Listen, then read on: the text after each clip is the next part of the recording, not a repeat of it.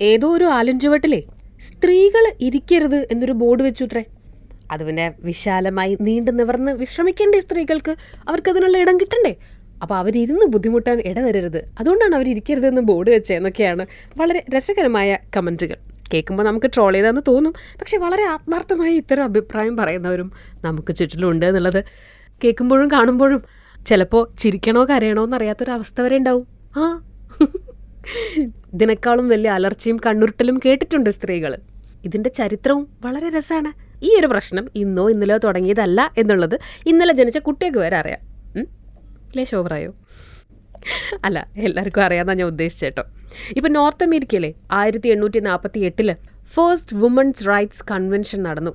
അത് പിന്നെ പതിയെ യൂറോപ്പിലേക്ക് നീങ്ങി. അമേരിക്കയിലെ പ്രശ്നത്തിന്റെ തലക്കെട്ട് സ്ത്രീക്കും വോട്ടിംഗ് റൈറ്റ്സ് വേണം എന്നതാണെങ്കിൽ യൂറോപ്പിലേക്ക് എത്തിയപ്പോൾ അവിടെ സ്ത്രീ ജോലി ചെയ്യുന്നൊക്കെയുണ്ട്. പക്ഷേ അവളുടെ ശമ്പളം ഭർത്താവിന് കൊടുക്കുന്നു. ഭർത്താവാണ് അത് കൈപ്പറ്റുന്നത്. അവർക്ക് വീടില്ല കുട്ടികളുടെ മേൽ അധികാരമില്ല. എന്തിനേറെ പറയുന്നു? അത്യാവശ്യം സോപ്പ് ചീപ്പ് കണ്ണാടി വാങ്ങാനുള്ള സാമ്പത്തിക സ്ഥിതിയുമില്ല. പക്ഷെ ജോലി ഉണ്ട് ഇതിനും അങ്ങ് യൂറോപ്പിൽ ഇതൊക്കെ കുറേ വർഷം മുമ്പുള്ള കഥയാണേ.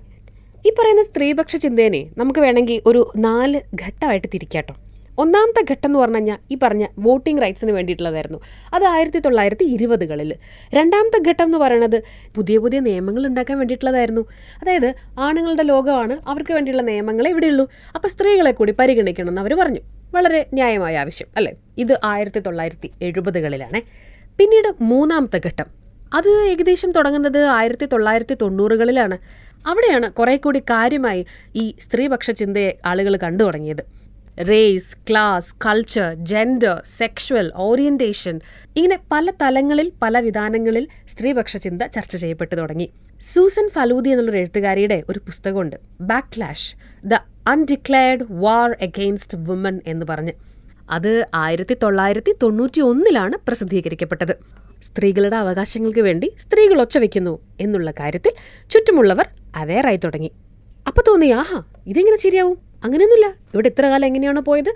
അങ്ങനെ തന്നെ ലോകം മുമ്പോട്ട് പോയാൽ മതിയെന്ന് തീരുമാനിക്കപ്പെടുകയും അതിന്റെ ഭാഗമായി ഗംഭീരമായ തിരിച്ചടികൾ സ്ത്രീപക്ഷ ചിന്തയ്ക്ക് ഏൽക്കേണ്ടി വരികയും ചെയ്തു. അതിനുശേഷം ഉണ്ടായതാണ് നാലാം ഘട്ടം. അവിടെ സൈബർ ഫെമിനിസം വരുന്നു നെറ്റ്വർക്ക് ഫെമിനിസം വരുന്നു.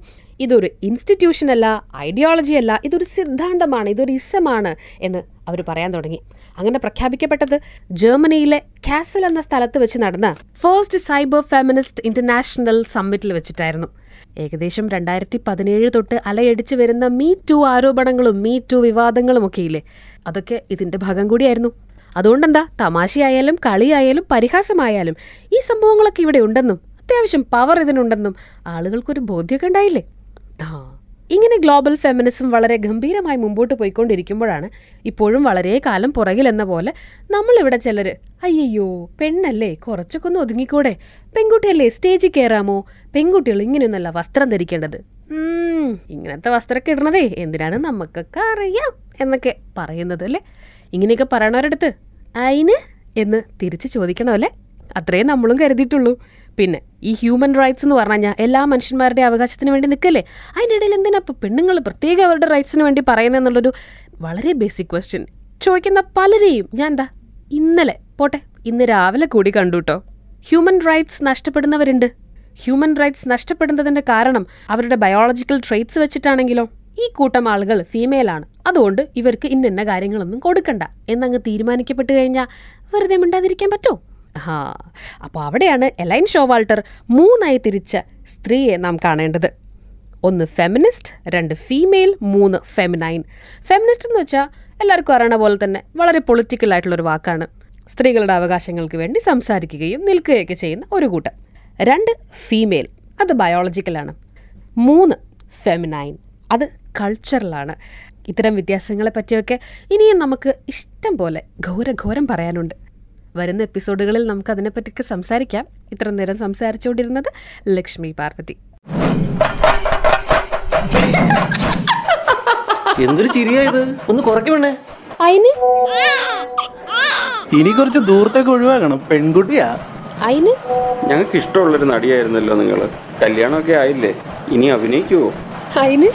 സൂമ്പയ്ക്കൊക്കെ പോയി തടി കുറക്കണം കേട്ടോ. ചെക്കനെ കിട്ടണ്ടേ? അയിന്?